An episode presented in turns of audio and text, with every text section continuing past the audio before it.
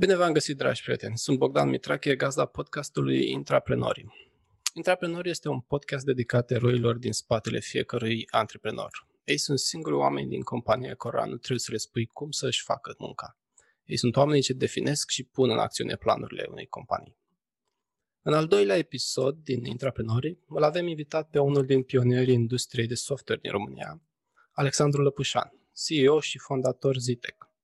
Zitec este probabil prima, ă, este prima companie pe care Alex, compania pentru care Alex este cel mai cunoscut, dar cred că noile sale proiecte, pentru cum Regista.ro și Miro.io, ă, cred că îi sunt mai, mai dragi. Evident, în drumul său spre antreprenoriat, ă, nu este construit doar din proiecte de succes. Salut, Alex! Bine ai venit în al doilea episod de Intraprenori și mulțumesc pentru acceptarea invitației. Salut, Bogdan! Mulțumesc pentru invitație. Hai să vedem ce uh, facem noi astăzi. Uh, spune-mi, te rog, mă uit pe profilul tău pe LinkedIn și văd foarte multe proiecte. Unele știu că au, au reușit, altele nu au mers așa de bine cum sperai. Uh, după 20 și ceva de ani în, în industrie, care este sursa ta de motivație? Ce îți dă energia să începi atâtea proiecte, având în vedere că Zitec deja este un, un nume de casă în IT-ul românesc? Da, dificilă întrebare. Cred că motivația în principal îmi vine de la mă, impactul pe care îl văd uh, pentru o anumită inițiativă. Că inițiativa devine proiect sau că proiectul devine produs e o altă discuție, dar până la urmă vreau să înțeleg ce impact are activitatea noastră pentru o firmă, uh, pentru societate, dacă e vorba de un proiect uh, cu impact la nivelul ăsta social, Uh, și în principiu, până la urmă, lucrurile ies. Întrebarea este cu cât de mult uh, efort, cu ce sacrificii. Și da, așa cum ai spus și tu, uh, sunt foarte multe bătălii pierdute pe care n-aș ști tu. Oamenii nici nu le scot în față, că vrei să scoți în față lucrurile care ți-au ieșit și nici, nu, oameni, nici ceilalți nu sunt interesați de ele. Oamenii doresc să citească despre studentul care a făcut o platformă socială și care a ajuns multimilionar nu vrea să audă de sutele de startup-uri care au încercat să facă platforme sociale și de care n-a auzit nimeni. Evident, evident. Dar uh, mai ales platforme precum uh, Regista, care nu intră în categoria sociale, dar uh, Eu văd au un impact foarte mare asupra societății. Este un, este un business, este un business de tip SaaS și este un business de tip SaaS care se, adre- care se adresează administrației publice locale mici și mijlocii. Uh, deci e ceva deosebit, adică să vin uh, SaaS din cloud uh, unei primării mici e ceva ce nu, nu a mai făcut cineva înainte. Să dai un software la nivelul de calitate și la care să există o preocupare pentru usability, pentru a-i face viața mai simplă funcționarului și iată mai nou încercăm să facem asta și pentru cetățeni, a fost chiar ușor până la urmă pentru că nu a fost o concurență atât de puternică. Uh, din punctul ăsta de vedere. Softul, care de obicei este vândut către stat, nu este de cea mai bună calitate. Da, uh, îmi, îmi place că aici practic ai mers împotriva curentului și împotriva, presupun și a experienței. Adică toată lumea în IT zice, băi, nu începe cu o producție doar pentru un produs local și după aia zici că văd eu cum îl duc global, întâi să reușesc aici. Toată lumea zice, gândește-te la început cum o faci ceva pentru, pentru glob, pentru că în ziua de azi nu mai există granițe, cel puțin când e vorba de software e cu siguranță și alte produse ale noastre și ai și menționat Miro.io, este un produs care are această viziune, adică vrem să, și-am vândut în primul rând în afara României și pe urmă am avut clienți și în România. Însă, eu nu văd uh, absolut deloc o problemă cu un produs care adresează piața locală. La urmă urmei, nu văd nicio problemă cu un antreprenor care vrea să construiască și să mențină un business de familie. Uh, până la urmă, e vorba despre a face bani. Asta este scopul până la urmă pentru orice companie, uh, dar e vorba și despre misiune. Iar dacă pe tine ca antreprenor te motivează misiunea, uh, s-ar putea și partea financiară să conteze mai puțin și atunci ce nu mai contează altceva. Faptul că ți se spune știi trebuie să fii investibil și trebuie să iei valori de milioane și așa mai departe, poate că nu este neapărat drumul tău și nu e nimic greșit în asta. Exact. Aici eu sunt un pic trist că media, și asta este businessul de media, cum am vorbit la început, uh, favorizează aceste story-uri de tineri miliardari care fac uh, Snapchat uh, sau, nu știu, următoarea aplicație pentru trading de cryptocurrency, că e la modă acum. Și nu, da, nu pune accentul mare. pe micii antreprenori care susțin local, uh, comunitatea sau uh, și mai ales susțin compania prin uh, adoptând un lifestyle, deci pentru produsele, pentru companie, pentru angajații din interior, pentru că stresul este mult mai mare dacă lucrezi la Revolut, că e foarte popular în România, de exemplu, versus să lucrezi la, la Regista sau la Miro.io. Uh, după cum, după cum ziceam, eu nu văd o problemă pentru da. a, este... a propune să, să ai o misiune pe plan local uh, și noi, de exemplu, nu avem nici măcar uh, așa, undeva în orizontul mediu, ideea de a ieși, de exemplu, cu regista din România, din mai multe motive. Unul la mână că România are o problemă mult mai mare de digitalizare a instituțiilor statului, inclusiv uh, comparat cu Republica Moldova, care oferă deja cetățenilor inclusiv un cont al cetățeanului în care poți să-ți faci, uh, nu știu, de la plătit taxe până la alte interacțiuni. Noi nu suntem capabili în România să avem așa ceva. Uh, și chiar dacă ne apucăm de treaba acum, o să dureze niște ani buni până când reușim să facem treaba asta. Nu avem un stat care să fie capabil să livreze așa ceva și atunci misiunea de a digitaliza România câte o primărie pe rând, așa, primărie cu primărie, e o misiune care ne-a motivat și ne motivează în continuare și practic asta este și cheia dinamismului cu care se lucrează în, în echipa Regista și de aici vine și accelerarea rezultatelor până la urmă. Mă bucur. Uh, din câte am văzut, aveți deja peste 500 de primării și peste 10.000 de funcționari uh, publici și vă apropiați de un milion de euro venituri cu regista. Pentru un business local, ați zice că merge foarte bine.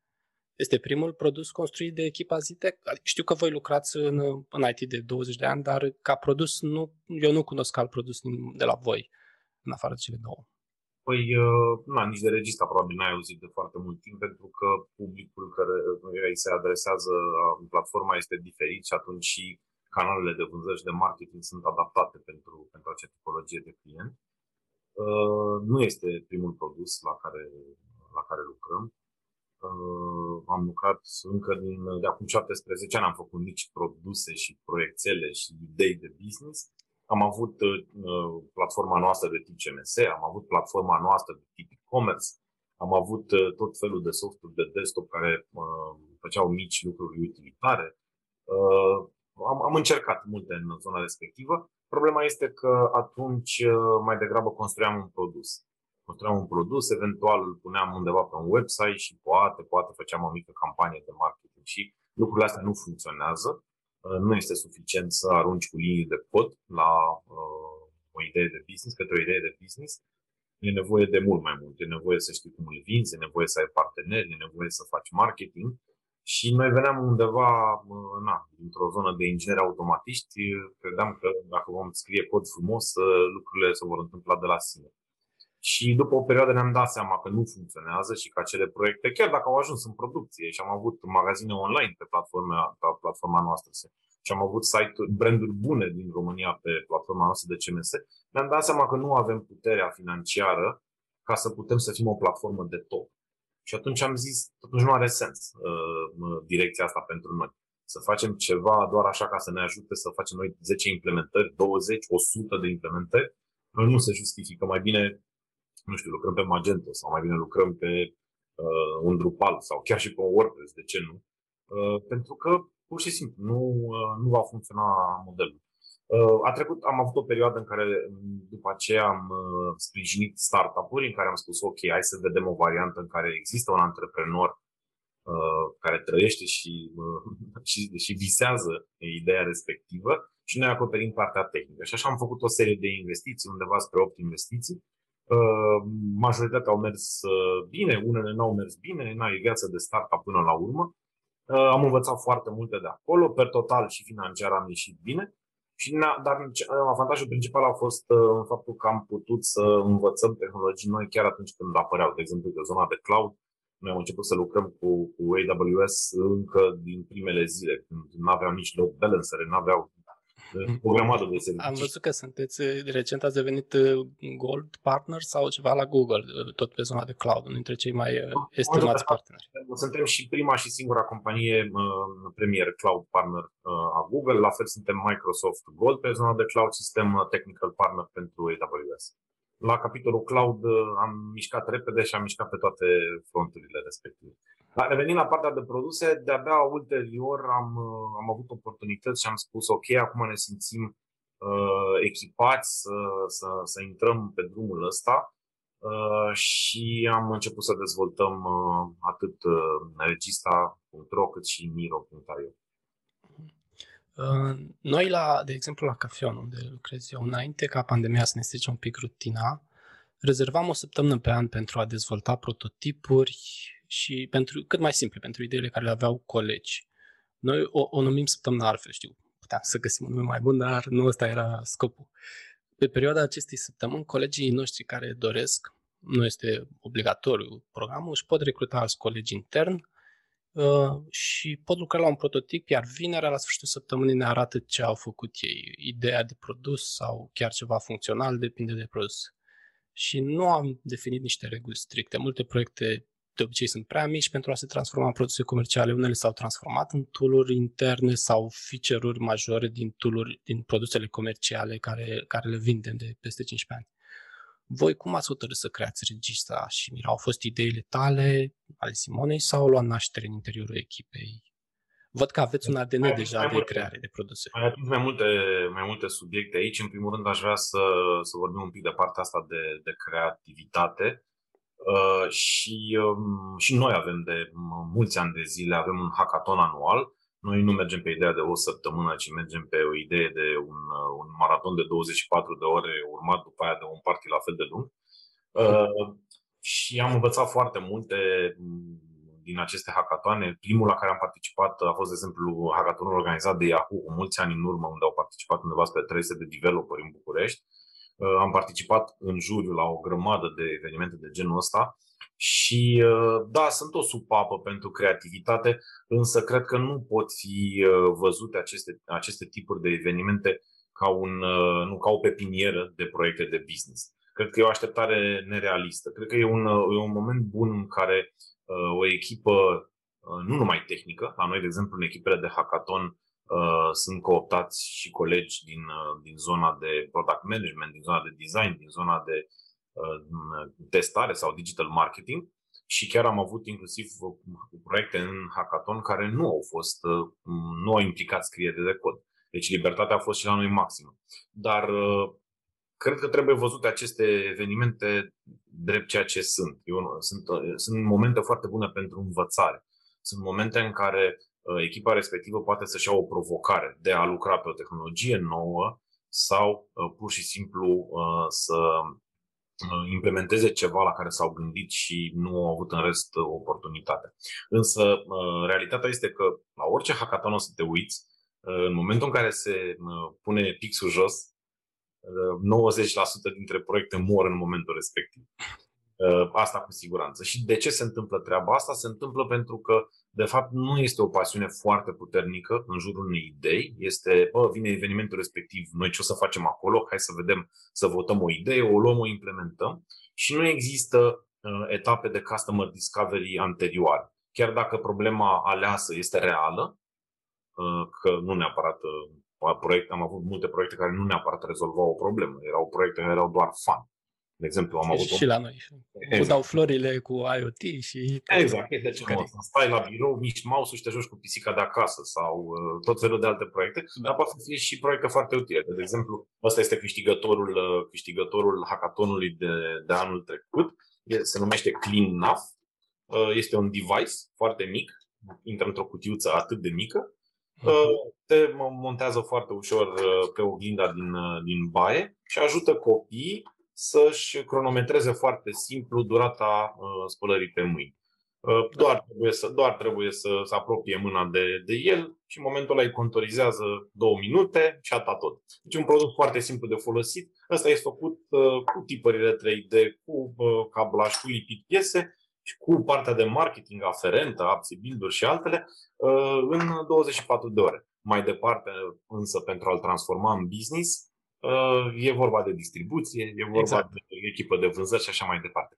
Deci, uh, cred că trebuie văzute pe, ca o zonă de învățare, creativitate și de sudare a echipei. Cam nu, pentru, nu le văd pentru recrutare, mulți folosesc hackathon crezând că o să recruteze programatori din piață, și nu le văd ca o zonă de creuzet de idei. La urma urmei, fix asta este uh, o capcană foarte mare. Băi, am eu, am eu o idee, să nu mi-o copieze nimeni.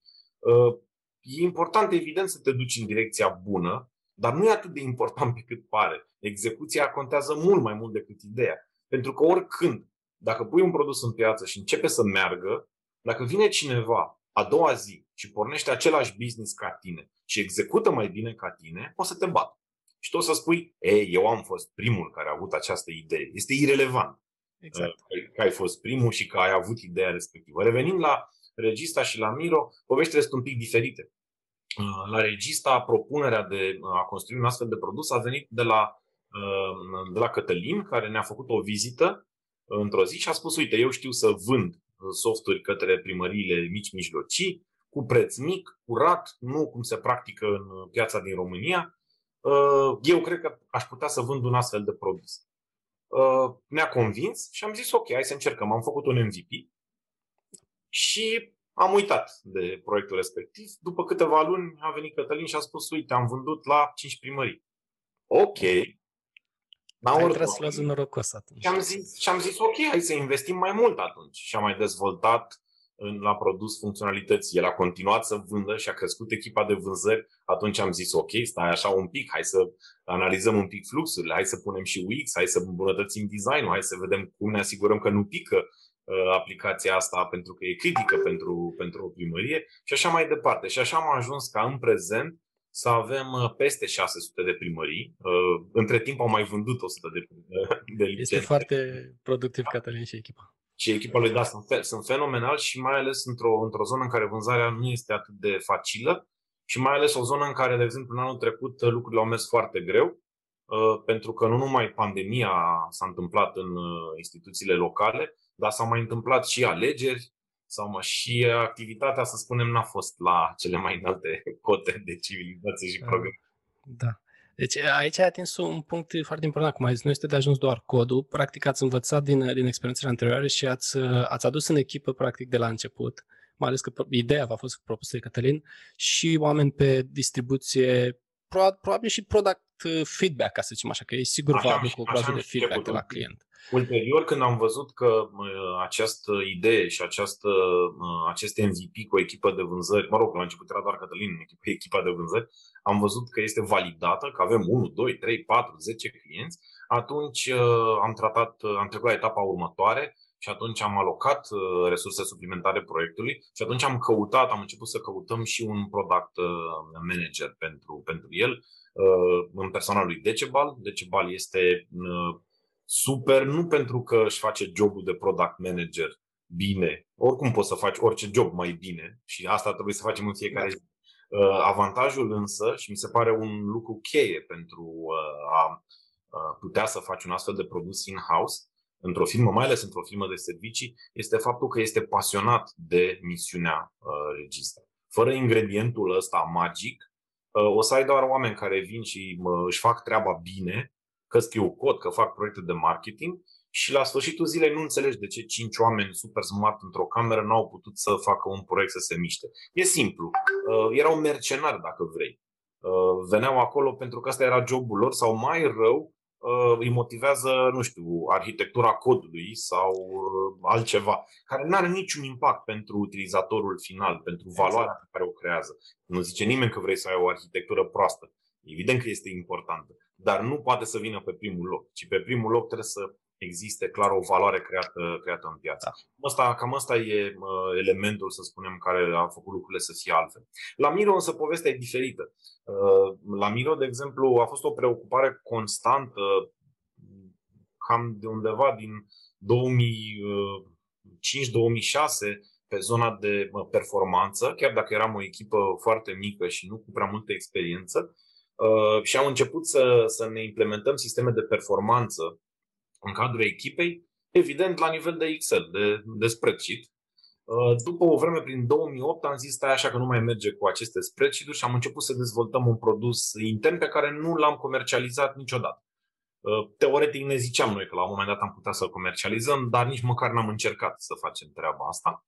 În cadrul acelui produs am iterat până acum vreo patru ani, în fiecare an, deci din 2008, uh, încercând evaluări 360, evaluări anuale, bianuale, trimestriale, cu item clar la întrebări, cu item fazi la întrebări. Am încercat toate variantele posibile, uh, ceea ce îți spune din prima că este un subiect, performanța asta în echipă, care ne, ne pasionează, ne frământă. Da. Altfel, uh, și sunt mulți bani și timp care am mers, sunt, repet, într-o zonă în care nici măcar nu era produs, îl foloseam doar intern. Și acolo, de acolo am luat niște lecții. De exemplu, am înțeles că sistemul ăsta de performanță, care acum e cumva standardul în piață, gen 360-uri și până la urmă scopul managerului este să pună un procent în dreptul unui nume, să zică cu tare este 73% uh, programator senior, felicitări, peste 70 e bine. Noi am înțeles că este o activitate pe care unul la mână nu o dorește nimeni, uh, toată lumea ura ziua evaluărilor. Uh, calitatea informației pe care o extrageai din procesul ăsta era foarte slabă nu e chiar așa ușor să spui, hai, zi acum dacă e bine sau dacă e rău. Oamenii nu vor să facă rău colegului. Uh, exact. Mult o să primești, o să primești pe o scară de la 1 la 5, o să primești uh, numai uh, ratinguri de 4 și de 5. Și mai departe ți acolo o listă cu procente. Și am încercat să rezolvăm aceste, aceste lucruri dar nu am trecut imediat la face un produs comercial. Am zis, hai să luăm produse din piață să le folosim. Deci aveam o problemă, am încercat să o rezolvăm codând noi uh, și am zis, ok, asta clar nu merge, hai să încercăm altceva. Și am încercat un produs străin, uh, Quantum, dacă nu mă înșel, cam un an de zile, uh, și ne-am dat seama că nu era tocmai ce vroiam noi Uh, iar asta coroborat cu faptul că aplicațiile de, de tip HR, să spunem, de tip back-office, de la concedii până la deverințe din piață, eu consider că erau foarte slabe și uh, nimeni nu le aprecia în, uh, să le utilizeze. Asta ne-a motivat să spunem, băi, stai așa că noi știm să facem acest produs, suntem pasionați de subiectul ăsta, putem să încercăm asta. Și atunci am aplicat pentru, uh, și pentru o finanțare uh, externă prin programul POCU AXA 211 sau ceva de genul, POR, pardon, AXA 211 uh, și am dat bătaie la ceea ce se numește Miro. Acum suntem cu produs, un produs matur uh, care acoperă și zona de administrare, HR, concedii, time, flexi, flexi time și altele, dar mai ales partea de performanță în cadrul, în cadrul echipei. Și uh, am început să-l comercializăm. Avem clienți undeva în peste 30 de țări, din Ecuador până în Noua Zeelandă și ne concentrăm și sperăm să putem să creștem vânzările uh, accelerat în perioada următoare. Foarte frumos. Deci o poveste diferită față de Exact, foarte diferită, foarte unică și chiar vreau să te întreb dacă voi aveți un, un deadline pentru astfel de experimente, dar îmi dau seama că nu se aplică da, tipul ăsta de evaluare la proiectele acestea pe care le aveți voi? Da, cred, că, cred că nu și cred că mai degrabă e un lucru pe care nu l-am reușit, inclusiv la proiectele care nu au mers în trecut. Mai la toate proiectele care nu au mers, în retrospectiv, am fi putut să scoatem ștecherul din priză ceva mai repede și ar fi trebuit poate să scoatem din priză ceva mai repede. Uh, nu îmi dau seama cum poți să-ți îmbunătățești uh, modul de a lua această decizie. De aceea mă concentrez ca la produsele uh, uh, și ideile pe care le testăm, mai degrabă să mergem pe abordarea de MVP, un produs care face strictul, strictul necesar, să fie rușine de el aproape, mhm. uh, și cu care să validezi că poți să închei niște contracte, să îți dai seama că produsul chiar are o potrivire bună în piață. Ulterior, îl finanțezi încercând să ajungi la un break-even și după care, evident, sky is the limit. Uh, dacă nu atingi validarea, îl oprești și asta este. Ai petrecut câteva săptămâni, câteva luni, poate pe un, uh, pe un MVP și e mai bine să te oprești atunci. Exact, și tragi învățăturile și încerci să, să le împarți cu echipa ca să Păi, învățăturile, învățăturile, practic, da, ok, evident că din orice proiect înveți, dar mai degrabă uh, mantra aici este acela de a pleca la drum cu niște ipoteze a cheltui niște timp și niște bani pentru a le valida și dacă se invalidează, poate nu e nimic de învățat acolo. Pur și simplu ai crezut că ceva o să meargă și n-a mers. Asta e. Nu înseamnă că ești mai bun, mai rău, mai deștept, mai urât, mai da, frumos. Uite, o, o lecție pe care mulți colegi la noi au învățat-o. Noi în, în Cafeon avem un, un ADN, aș zice eu, destul de creare de produs. Adică avem foarte puțini care au lucrat în, în outsourcing sau în servicii înainte să vină la noi. Și uh, totuși uh, există colegi care zic că ok, s-au focusat, a fost un colegi, au vrut să facă un social media, s-au focusat foarte mult pe partea tehnică. Pe de parte erau și conștienți că da, that's the fun part și nu atât de mult în user research să vadă feedback, să vadă dacă um, oamenii primesc, dar a fost un exercițiu frumos și am zis, hai să lăsăm exact cum ai zis și tu, pentru team bonding, pentru a învăța noi tehnologii și tot în direcția asta. Dar au fost și proiecte mai tehnice care am zis, băi, ăștia ne, chiar au plecat de la probleme interne care le avem noi, dar nu, nu le-am studiat atât de mult cum ați făcut voi cu, cu Miro, de exemplu. Și am zis că, că am investit foarte mult în partea tehnică, sau cel puțin echipa de developer avea impresia că will build it and they will come. Și deși noi încercam să le explicăm că, uite, avem produsele astea pe care vindem de milioane de dolari și primul lucru pe care trebuie să concentrezi este să vorbești cu userii, să vezi dacă îl faci să-ți dea 10 dolari pe lună acolo, să faci ceva. Nu contează cum e codul, cât e de scalabil și că scrapă mașinile pe AWS, că oricum nu vine nimeni acum la tine pe site. Exact. Și e, e greu să schimbi mentalitatea asta și e greu și din, unul dintre argumentele care le-am avut eu în discuțiile astea când, când gândeam ca un overview aceste proiecte a fost că, băi, nu este skin in the game. Adică oamenii vin la birou, salariul e la fel de confortabil, pentru că ei înainte lucrau în echipa care producea bani și în principal primesc salariul tot de la echipa aia, doar că noi am zis, ok, voi lucrați o jumătate de an sau un an la produsul ăsta. Evident, și ei sunt interesați, nu am forțat pe nimeni să lucreze la ceva ce nu vrea. Dar uh, nefiind skin game ăla de cofondator sau de first early employee, nu este nici uh, feedback-ul feedback loop-ul complet, eu, din punctul meu de vedere, și nu e nici motivația aia. Poate mă înșel. Voi ați adresat cumva diferit uh, partea asta? Da, eu, eu înțeleg ce spui și aș spune că majoritatea um, oamenilor atât tehnici cât și de sales sau marketing care activează în companii, uh, evident că nu au această motivație până la urmă și mulți dintre ei îndrăgesc uh, meseria pe care o fac. Sunt programator, îmi place să scriu cod o să-ți vorbească de design pattern și o să-ți vorbească de niște arhitecturi minunate. Uh, repet, asta e un lucru foarte bun. Pericolul acolo este evident partea de over-engineering, partea în care scriem soluții mult mai abstractizate și mai complexe decât de fapt avem nevoie și alea în loc să ajute, uh, de fapt blochează dezvoltarea și scad uh, viteza, mai ales la început când vrei să te miști, să te miști repede. Deci, repet, asta nu înseamnă că trebuie să faci soluții proaste scrise pe genunchi. Uh, dar mai degrabă tendința pe care am văzut-o a fost de exagerare în partea cealaltă. Facem trei layere de comunicație, mai punem un API între ele, ca uite ce frumos arată pe diagramă, uh, și după câteva săptămâni de dezvoltare zici, păi da, stai că nici nu mai, parcă nu pot să mai mișc ceva la produsul ăsta, că mai mult N-a fost chiar așa o idee. Mai trebuie un load balancer acum. Așa, mai trebuie să mai complicăm un pic. Uh, deci, ideea este că statistic așa se va întâmpla și trebuie să acceptăm lucrul ăsta ca un, ca un fapt.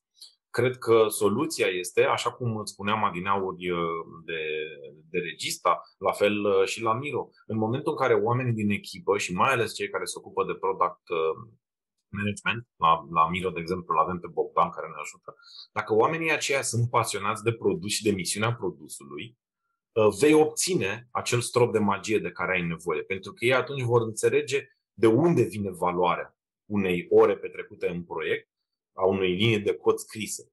Cum, câți clienți pot să ajut cu asta, la câți clienți noi pot să ajung, uh, elimin niște probleme pe care, uh, obiecții pe care le-au avut clienții uh, în pipeline de achiziție, recuperez ceva față de concurență sau introduc un diferențiator, oamenii gândesc în termenii ăștia, dacă sunt pasionați de, de, de produsul respectiv. Și eu cred că Ăsta este, în primul rând, uh, ingredientul esențial. Evident că o cointeresare materială, și de exemplu, uh, și noi ne dorim să facem asta, fie că o poți obține prin uh, un program de, de, de equity share. de equity de acțiuni sau că pur și simplu este un program de profit sharing în momentul în care proiectul trece pe, pe break-even, trece de break-even, e mai puțin important Uh, dar mi se pare absolut normal și etic ca oamenii care sunt pasionați și care pun suflet în proiectul respectiv să aibă un câștig, să participe la câștig proporțional, nu doar printr-un bonus la un salar, la un salar fix, fie și mă, el mare. Nu. E vorba pur și simplu de principiu. Dar, repet, nu cred că partea financiară este cea mă, este cheia. La urmă, dacă motivarea ți-o dă partea financiară, e cam nasol. Cred că acolo doar trebuie să existe un element de etică și de, de fairness, dacă da. vrei, Uh, însă nu o să poți să cumperi niciodată pasiunea. Poți să iei pe cel mai scump product manager pe care îl găsești, care pe fișa postului le face pe toate impecabil, uh, dacă nu-i pasă de produs, nici măcar nu poate nu-l înțelege. Și atunci o să zici, de ce am în sală oameni bine plătiți, care sunt buni fiecare luați individual, dar ca echipă seamănă cu poporul român. Știi că și noi suntem super individual, dar ca popor nu prea facem mare treabă. Uh, îmi, place, îmi place foarte mult abordarea, da. Uh, partea cu pasiunea aș vrea să o adresez mai mult. De exemplu, unul din proiectele care le-am început la noi este plecat de la o problemă care am avut și inițial vreau să fie o soluție pentru desktop application. Am zis că tehnic ne-ar costa prea mult să facem așa ceva. Nu intru în detalii și am, am plecat pe varianta web SaaS, că tot este la mod în ultimii ani. Și aici eu am ajuns în impasul de am splituit timpul de product management, unde zona unde sunt eu mai productiv și experiența mea ajută, între produsul curent, unde producem bani și ajutăm să crească și sunt și un fel de public face al echipei către clienți și testele și experimentele la, la produsul nou. Și vreau să văd dacă voi ați... Eu, practic, mai ales că avem 2020 și ne-a dat un pic de provocare, a trebuit să zic, ok, uh, we need to keep our eyes on the ball pe produsul care produce bani și după aia când avem timp uh, mă focusez și ajut echipa în partea cealaltă, ceea ce nu e ideal pentru proiectul nou. Poate că e un lucru spus o... da, pentru voi, asta rămâne de văzut, e, nu e un lucru pe care eu l-aș face.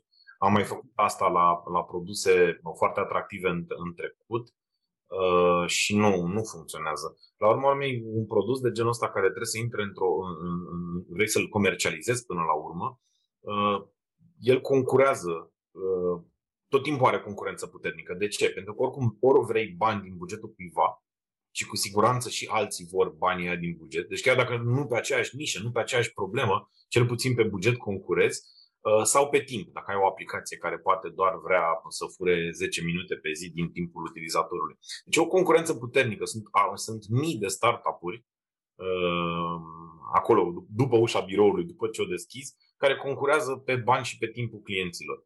Iar în momentul în care uh, tu nu dai 100% din timpul echipei, unei echipe dedicate să rezolve, să comercializeze produsul respectiv, uh, uh, scazi dramatic șansele ca acel produs să fie de succes, pentru că e greu oricum. E greu și dacă ai o echipă dedicată cu oameni foarte buni, nu este ceva ușor să zici, da mă, gata, ne-a venit ideea, hai că-l facem și într-un an de zile l-am vândut pe 20 de milioane. Nu, nu există așa ceva. Și atunci, uh, dându-i doar resurse cu țărita și având un alt uh, proiect care este prioritar, șansele lui sunt infime deja. Mai degrabă aș paria că uh, cred că ce se poate livra acolo este partea tehnică. Aia se va întâmpla. În timp, greu, aia se va întâmpla, dar mi-e greu să cred că poate să ajungă ceva, un business de succes. Poate la un moment dat pur și simplu să zici ok, de la punctul ăsta, acum că avem MVP-ul sau avem produsul, de acum fac o echipă dedicată. That might work. Uh-huh. Uh, și legat de făcutul echipelor, ai zis că uh, ai avut pe Cătălin și am menționat un nume care au, ajuns în, au ajutat în partea de sales, marketing, chestii care eu nu prea le văd ca fiind echipe în companiile de soluții, din, din, de servicii din, din România. Am văzut chiar uh, firme de outsourcing din Craiova care au încercat să creeze echipe de produse și au ieșuat destul de repede. Cum ai ajut să, să recrutezi astfel de oameni sau să-i aduci ca parteneri, nu știu în ce conjunctură sunt ei, uh, pentru că uh, recrut, de obicei, evident, voi aveți un ADN mai mult de creatori. Ai zis că ați încercat asta de, de peste 10 ani, dar aveți ceva particular la procesul de recruiting prin care filtrați oamenii să vedeți dacă au mai mult decât uh, the technical skills de a scrie un cod bun? Uh, ai atins o grămadă de subiecte super interesante, nici nu știu, nici nu știu Cred că facem două episoade. Da, e, sunt, sunt foarte apetizante direcțiile astea. În primul rând că uh, există exemple de succes. La urmă, urmei, FinTech-OS-ul are ADN de Craiova. Oricum te-ai uitat la el și cât de internațional vrei să-l vezi astăzi, Uh, este un, uh, este, are ADN de Craiova acolo și ar trebui să, să, zic, să fiți și mândri pentru chestia asta. Uh, deci iată că se poate. Doi la mână, um, cu siguranță că în procesul nostru de recrutare acele soft skills sunt foarte importante. De altfel, așa debutează un proces de recrutare la, la noi. Nu, cu, nu discutăm despre cât de bun programator ești, uh, pentru că n-am nevoie de cineva care este spectaculos, spectaculos ca programator, dar un dezastru în echipă. Uh, noi credem în echipă și creștem echipe, nu oameni individuali. Uh, trebuie să crești așa împreună, pentru că altfel nu e, nu e ok. Dacă... Și nu poți obții rezultate cu uh, patru vedete pe teren, ca să spun așa. Deci partea de, de soft skills este cheie la noi. Practic, de-abia după ce treci de, de o discuție care se calibrează în zona asta, de-abia după aia vorbim despre hai să vedem cât de bun ești la efectiv meseria ta. Uh, asta uh, ca o a doua idee. Și a treia este că uh, pentru aceste produse am format echipe dedicate. Și uneori am alocat poate colegi, mai ales pe partea tehnică din echipa Zitec de servicii de la momentul respectiv, însă în zona de product, în zona de marketing, am recrutat special pentru uh, acea echipă, pentru acel produs. Pentru că, repet, dacă nu există un, un punct comun cu produsul în sine, va fi foarte greu să faci uh, performanță. Uh, am încercat, de exemplu, la, la Miro și am pierdut uh, niște timp în zona în care am zis, ok, hai că punem niște ore de design de la departamentul de design, niște ore de digital marketing de la departamentul de digital marketing, vorba aia le avem pe toate exact. și dacă oamenii ăștia sunt în sală, o să facă magia să se întâmple. În momentul în care lipsește antreprenorul sau intraprenorul, depinde cum vrei să, să-i spui, lipsește viziunea până la urmă, și persoane care sunt, per, sunt perfect aliniați cu misiunea produsului, atunci uh, e foarte greu. Adică se întâmplă întâlniri, se întâmplă rapoarte, se întâmplă rezultate, toate sunt bune, luate individual și de fapt vezi că căruța nu s-a mișcat. Sunt, sunt niște vectori care nu, nu se adună. Da, asta e și diferența practic de ADN între o companie de servicii și o companie de produs. Compania de servicii nu are nevoie și un stres atât de mare pe zona de product au specialiști, au consultanți foarte tehnici care îi spun clientului uite cum ai putea și uite ce soluții sunt în piață ca tu să-ți rezolvi problema mai eficient. Însă clientul este cel care spune ă, asta este prioritatea mea, asta e direcția în care firma se duce, știu ce face concurența, eu nu o să fac aia, dar o să fac asta. Și atunci o firmă de servicii nu are în, în ADN, nu are capacitatea de a lua aceste decizii. Și atunci când vrei să faci o echipă de produs, nu merge. Ai nevoie să ai acest nivel de, hai să-i spunem, middle management în cadrul echipei de produs care să acopere această nevoie. Exact. Deci primul sfat pentru, pentru ceilalți provider de servicii din, din România ar fi să, să începe cu schimbarea tot procesului de recruiting și abia câțiva ani mai târziu să gândească cum să creeze produse. Pentru că altfel este cred că e mai bine să bagi la banii la sibling decât să, să-i cheltui pe produse. Asta cu siguranță. Deci dacă, dacă prima etapă, după o discuție la o bere pe marginea unei idei este hai să scriem cod, mai bine băgai banii la sibling cu siguranță. Da. Uh, apropo de bani, ai menționat că ați folosit fonduri europene și sunt curios despre procesul ăsta, că ne poți da mai multe detalii. Sunt unele companii care fug de fonduri pentru că e prea complicat să le accesezi sau le aduc controle suplimentare și ei vor să focuseze pe aplicație sau uh, preferă, de ce n-ai preferat, de exemplu, bani de la investitori privați? Evident, acolo trebuia să dai o cotă din, din produs, la fonduri sunt nerambursabile. Păi ce să zic, uh, și eu auzisem legendele astea cu uh, oameni care se fereau de, de aceste fonduri și am zis, băi, nu fi dracu chiar atât de negru, hai să încercăm. Pentru a merge să obținem o investiție ar fi trebuit să avem totuși o firmă separată, pentru că cine ar fi investit, ar fi investit într-o, într-un produs, nu în toată firma de servicii. Uh, și era mai complicat și în plus nu mă așteptam la un valuation foarte bun dacă eram la nivelul doar de uh, Prototip. Noi suntem buni la treaba asta și am vrea să facem platforma asta, cât valuation să iei. Deci ar fi fost și o diluare puternică la început. Și în plus, pe partea de finanțare ne descurcam oricum, am fi putut să începem și noi. Și atunci am zis, ok, hai să încercăm partea asta cu uh, pe ore, să luăm niște, niște bani de acolo. Uh, în retrospect, acum spun că îmi pare foarte rău că am făcut, uh, am făcut pasul ăsta. Uh, a fost o experiență groaznic de neplăcută, pentru că de principiu te lupți uneori și fără să te întâlnești față în față cu oameni care acționează de partea română, pe partea cealaltă, pe partea de funcționari publice a statului român, care unul la mână nu înțeleg de nicio culoare ceea ce faci, nu respectă ceea ce tu faci uh, și mai degrabă te blochează zilnic decât te ajută. E o mentalitate diferită. Am vorbit cu prieteni din Polonia, acolo uh, funcționarii din autoritățile, să spunem, similare, îi ajută pe antreprenori să absorbă fondurile, să le reducă birocrația. La noi este fix invers. La noi, la noi funcționarii te pun să faci statistici pentru ei, chiar dacă nu ai nicio obligație să o faci. De ce? Ca să-și facă ei uh, atribuțiile de birou mai ușor. La noi uh, sunt rigizi. De exemplu, și asta a fost o problemă majoră. Noi am aplicat pentru finanțare pentru, uh, pentru Miro uh, și a durat peste un an de zile până când ne-au spus că ne calificăm și că vom primi bani. Un an de zile. Un an de zile în viața unui startup e enorm. Noi l-am pierdut. Mori fiecare lună. Exact, noi l-am pierdut. După care, după ce am primit ok pe finanțare, a durat șase luni de zile până când s-a, a fost semnat contractul de finanțare. Șase luni. Deci pe o decizie luată, atât i-a luat autorității ca să semneze un contract pe care a trebuit să punem și ștampile, deși nu mai era obligatoriu, dar mi s-a spus, haideți domnule, ca să fie bine, să nu fie rău, hai să ștampilăm fiecare pagină. Uh, chit că toate erau semnate cu uh, PDF-ul era semnat cu certificat calificat, adică era da. absolut ok. Dar am făcut-o și pe asta. După care am avut uh, șicane pe tot ce a însemnat rambursări. De exemplu, noi nu am primit undeva la 80.000 de lei, am, deși este absolut corect pe contractul de finanțare, pentru că pur și simplu s-au schimbat oamenii care lucrează pe proiect de-a lungul timpului.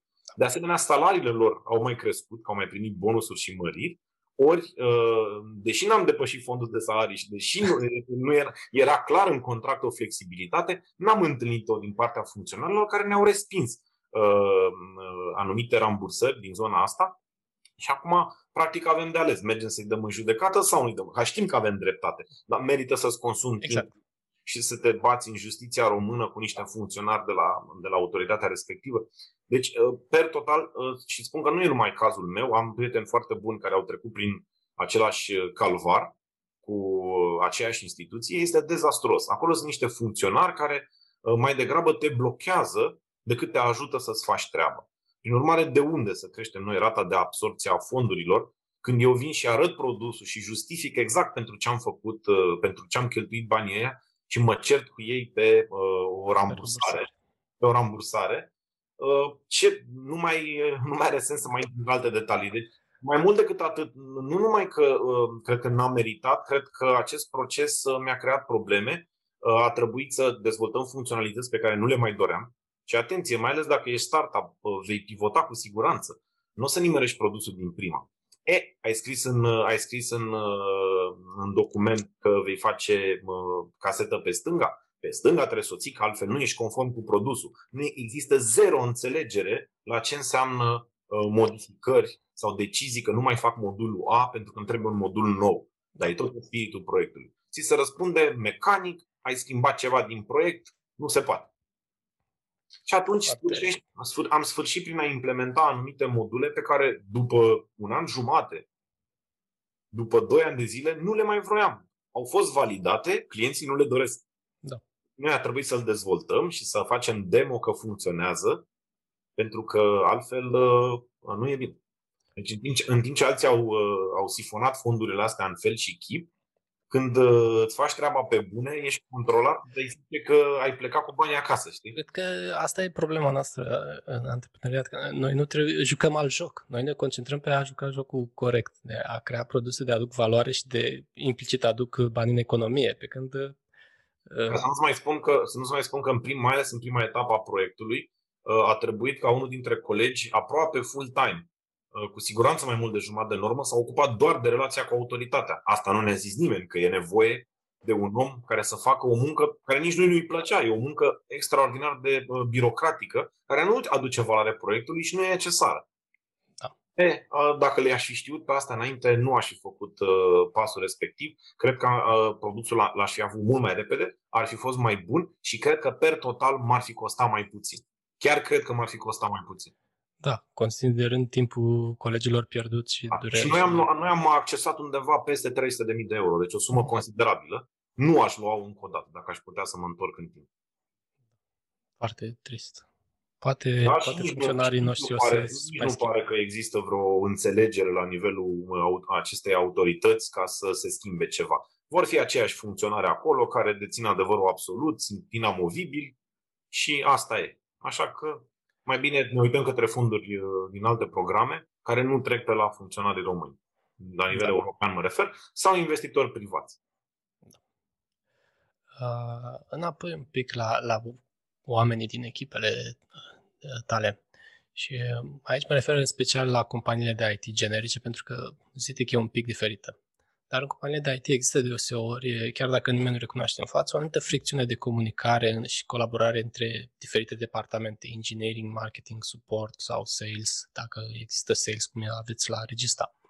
Fiecare echipă consideră că ceilalți colegi nu înțeleg ce fac, că este mai important ce fac ei. Uh, sunt curios dacă ați avut astfel de provocări și cum le-ați, cum le-ați managuit. E clar că colegii aveau mai multă experiență și ați mai testat produse noi, dar tot uh, Bine, noi uh, lăsăm la o parte echipele Regista și, și Miro. Uh, noi avem uh, un departament de vânzări care e destul de mare, anul ăsta o să ajungă undeva la 11-12 oameni. Avem un departament de marketing dedicat, un departament de finance și așa mai departe. În total, acum suntem undeva la vreo 205-210 colegi în zona asta, suntem în aceste zile.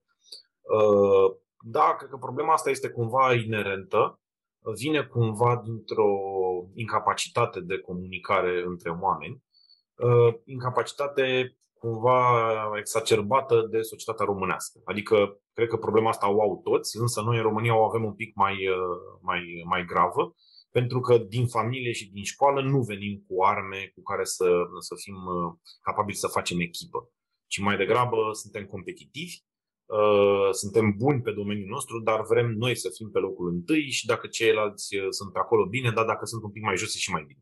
Și prin urmare, uh, pentru noi la Zitec, una dintre direcțiile foarte importante pentru mine și pentru, pentru Simona a fost să investim în zona de selecție, dar mai ales în zona de um, educare ulterioară a colegilor, astfel încât să uh, recuperăm un pic la aceste capitole, să putem comunica ușor, să nu presupunem intențiile celuilalt, uh, să înțelegem că lucrurile se văd altfel din perspectiva lui, metode de a rezolva conflicte, metode de a formula uh, anumite plângeri pe care le ai, metode de a da feedback. Cumva, după cum vezi, vin foarte aproape de misiunea Miro până la urmă, că da.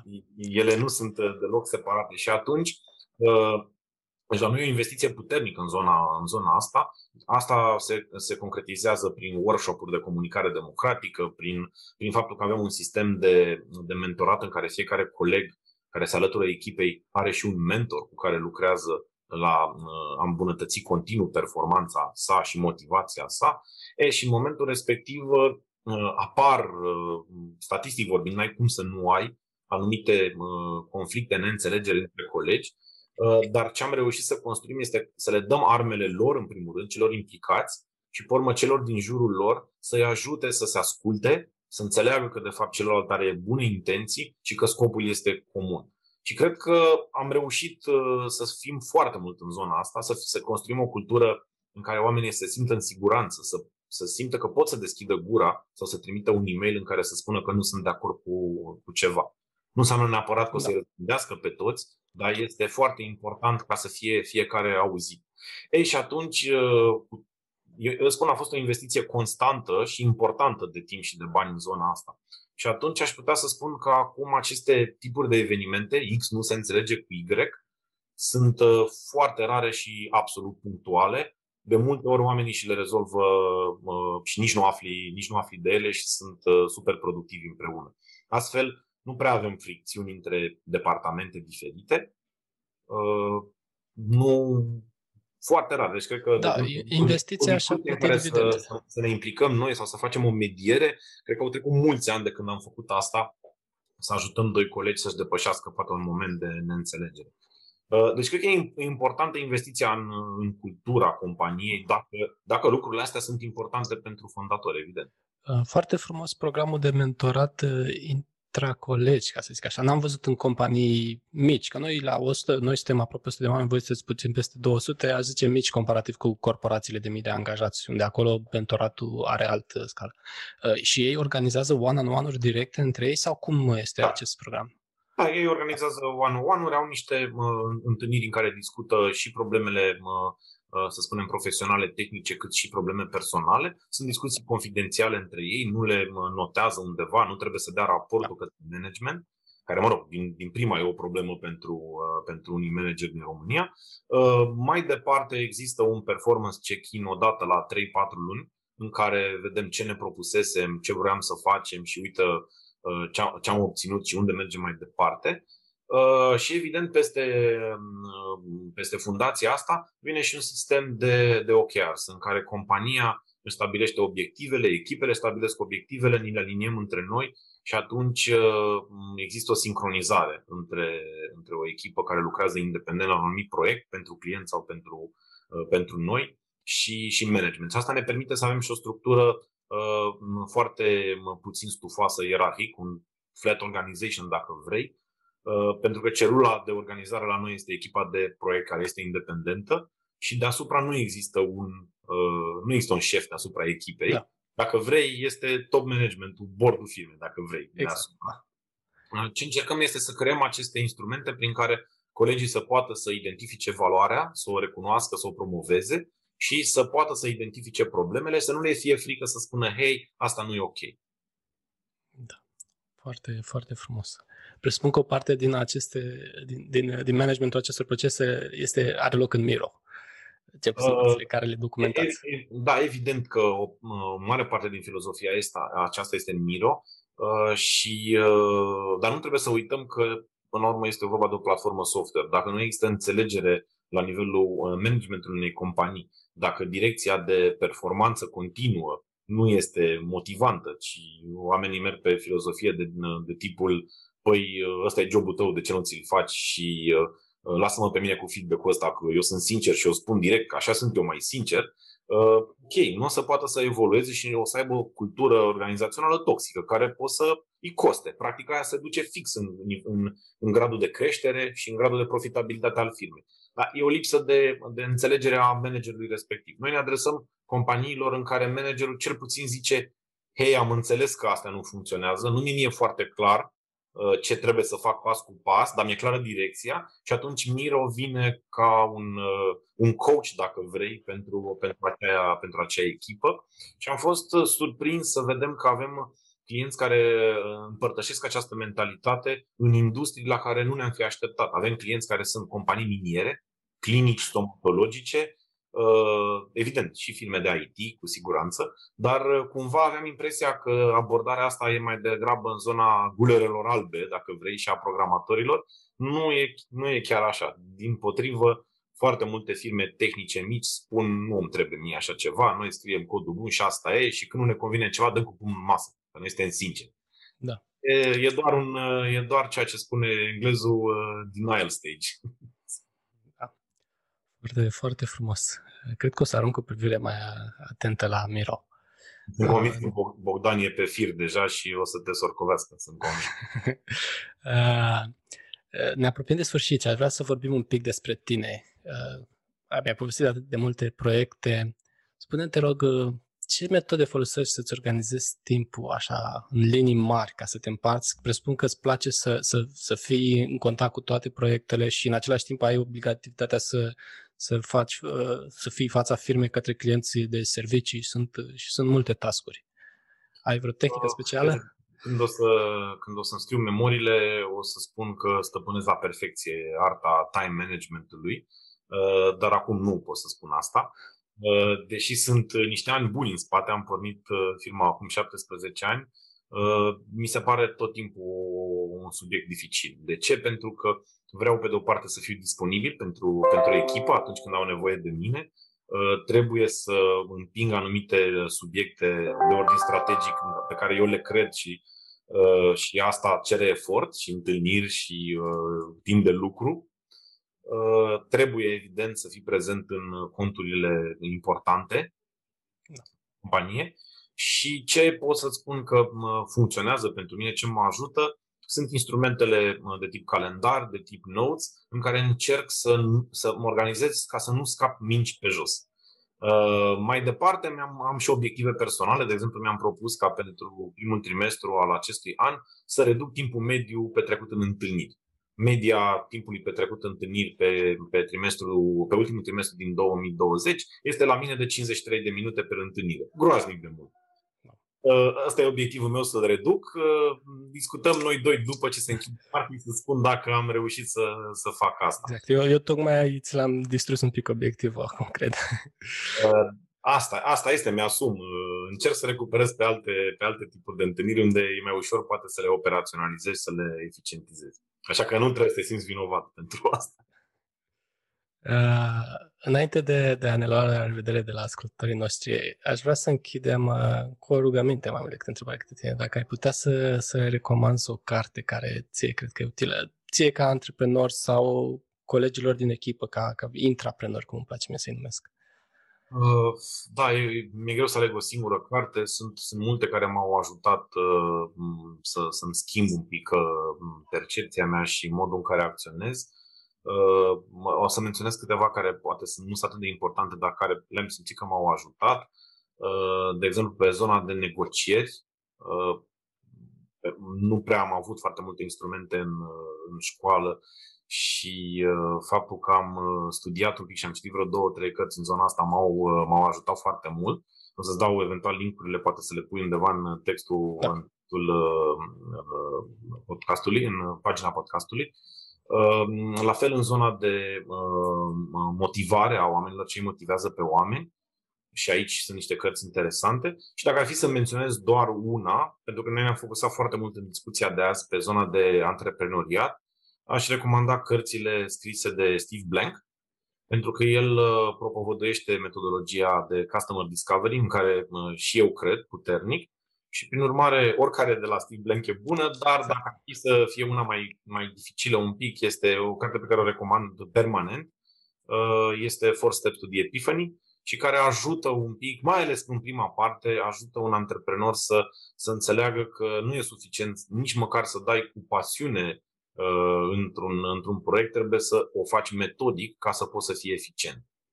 Și uh, cred că ajută foarte mult în zona de hai să nu ne apucăm să scriem cod, hai să vedem cum putem să validăm produsul fără a scrie nicio linie de cod. Și pare o, o misiune imposibilă, dar nu este. Dar nu este deloc o misiune imposibilă. Se poate valida o idee de business fără să ai produsul. Da, și Steve are, are multe, împarte multe idei în, în cărțile lui.